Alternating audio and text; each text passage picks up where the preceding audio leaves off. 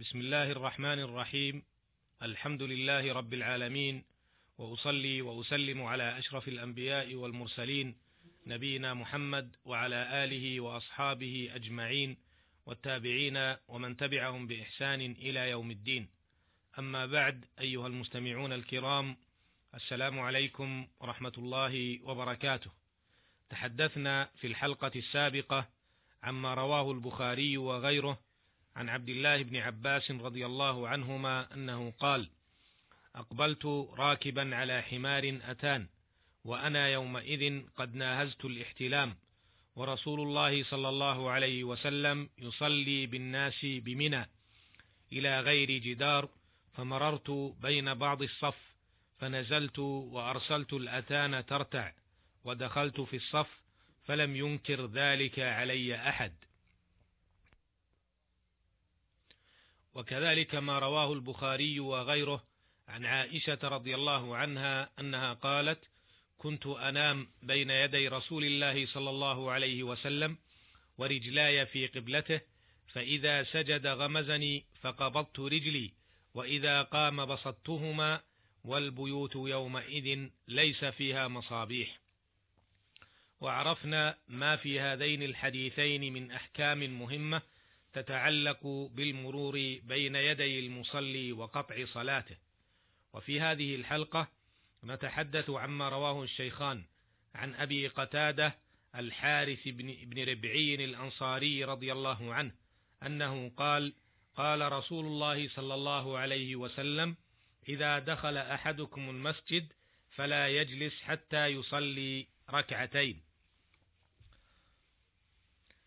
هذا حديث مهم يتعلق في تحية المسجد وهو من الأمور المهمة لكل مسلم في حياته اليومية. ولذا أعرض بعض الأحكام والفوائد من هذا الحديث في الوقفات الآتية. الوقفة الأولى حديث هذا الحديث قال عنه الصنعاني رحمه الله أقول هذا الحديث ورد على سبب وهو أن أبا قتادة دخل المسجد فوجد النبي صلى الله عليه وسلم جالسا بين أصحابه فجلس معهم فقال ما منعك أن تركع ركعتين قبل أن تجلس؟ قال رأيتك جالسا والناس جلوس. فقال صلى الله عليه وسلم إذا دخل أحدكم المسجد فلا يجلس حتى يصلي ركعتين. الوقفة الثانية.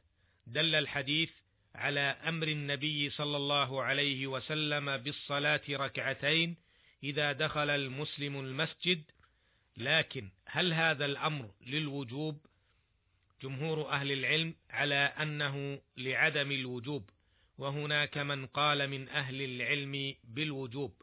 قال العلامة ابن دقيق العيد رحمه الله ونقل عن بعض الناس أنهما واجبتان تمسكا بالنهي عن الجلوس قبل الركوع وعلى الرواية الأخرى التي وردت بصيغة الأمر يكون التمسك بصيغة الأمر ولا شك أن ظاهر الأمر الوجوب وظاهر النهي التحريم ومن أزالهما عن الظاهر فهو محتاج إلى الدليل ولعلهم يفعلون في هذا ما فعلوه في مسألة الوتر حيث استدلوا على عدم الوجوب فيه بقوله صلى الله عليه وسلم خمس صلوات كتبهن الله على العباد وقول السائل هل علي غيرها؟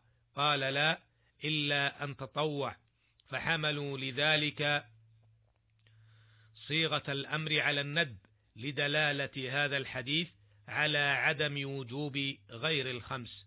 انتهى كلامه رحمه الله. الوقفة الثالثة. دل الحديث على أنه إذا دخل الرجل المسجد فلا يجلس حتى يصلي ركعتين لكن إذا دخل الداخل في أوقات النهي فهل يصلي ركعتين؟ بناء على هذا الحديث أو لا يصلي بناء على أن الوقت وقت نهي. هذا ما اختلف فيه أهل العلم وهو إذا كانت الصلاة من ذوات الأسباب كتحية المسجد وصلاة الكسوف مثلا فهل تصلى هذه الصلوات؟ ذهب الجمهور من الحنفية والمالكية والحنابلة إلى المنع من ذلك لأحاديث النهي مثل حديث لا صلاة بعد الصبح حتى تطلع الشمس ولا صلاة بعد العصر حتى تغيب الشمس. ومثله حديث ثلاث ساعات كان رسول الله صلى الله عليه وسلم ينهانا أن نصلي فيهن. فقالوا إن هذه أوقات نهي للصلاة فلا يجوز أن يصلى فيها سواء كانت الصلاة ذات سبب أم لا. وذهبت الشافعية وطائفة من أهل العلم رحمهم الله إلى جواز ذلك بدون كراهة. وهذا القول رواية عن الإمام أحمد وهو ما رجحه شيخ الإسلام ابن تيمية رحمه الله مستدلين بأحاديث الصلاة ذوات الأسباب ومنها هذا الحديث.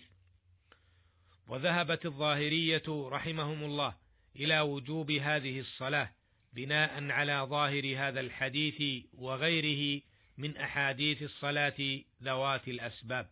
عند النظر نجد أن القول الثاني وهو إباحة الصلوات في أوقات النهي هو الأولى للعمل بمجموع الأحاديث لأنه بهذا يكون عمل بمجموع الأحاديث وهي القاعدة عند تعارض ظاهر الأدلة.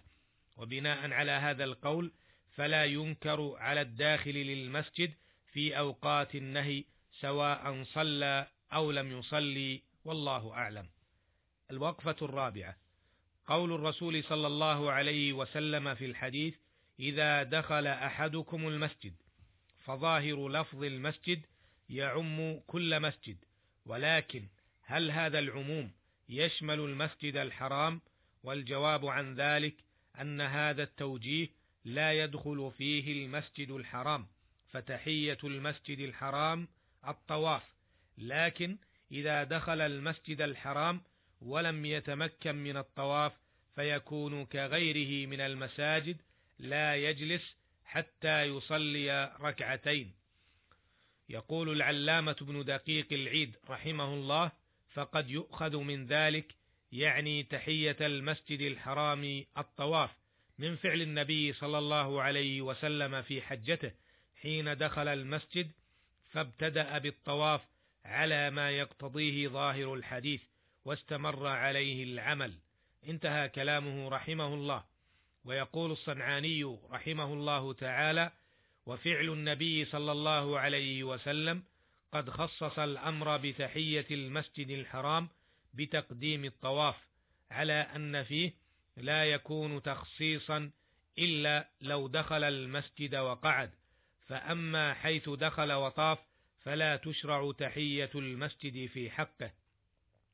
نعم الداخل إلى المسجد الحرام غير طائف حال دخوله حال دخوله بل ليقعد فيه يشرع في حقه التحية كغيره من المساجد. انتهى كلامه رحمه الله. الوقفة الخامسة: إذا كانت صلاة العيد في المسجد فهل يصلي التحية عند الدخول فيه؟ اختلف في ذلك أهل العلم والصحيح والله أعلم أنه يصلي تحية المسجد ولا يعارضه ما روي أن النبي صلى الله عليه وسلم لم يصلي قبلها ولا بعدها يعني صلاة العيد لأن النبي صلى الله عليه وسلم لم يصلي العيد في المسجد وإنما صلاها في مصلى خارج البنيان. الوقفة السادسة: إذا دخل إنسان المسجد مارا أو مجتازا أو غير مريد الجلوس هل يصلي تحية المسجد؟ ذكر بعض أهل العلم أن الحديث لا يتناوله. أسأل الله تعالى أن يلهمنا رشدنا إنه سميع مجيب وهو المستعان وإلى اللقاء. في الحلقة القادمة إن شاء الله. والسلام عليكم ورحمة الله وبركاته.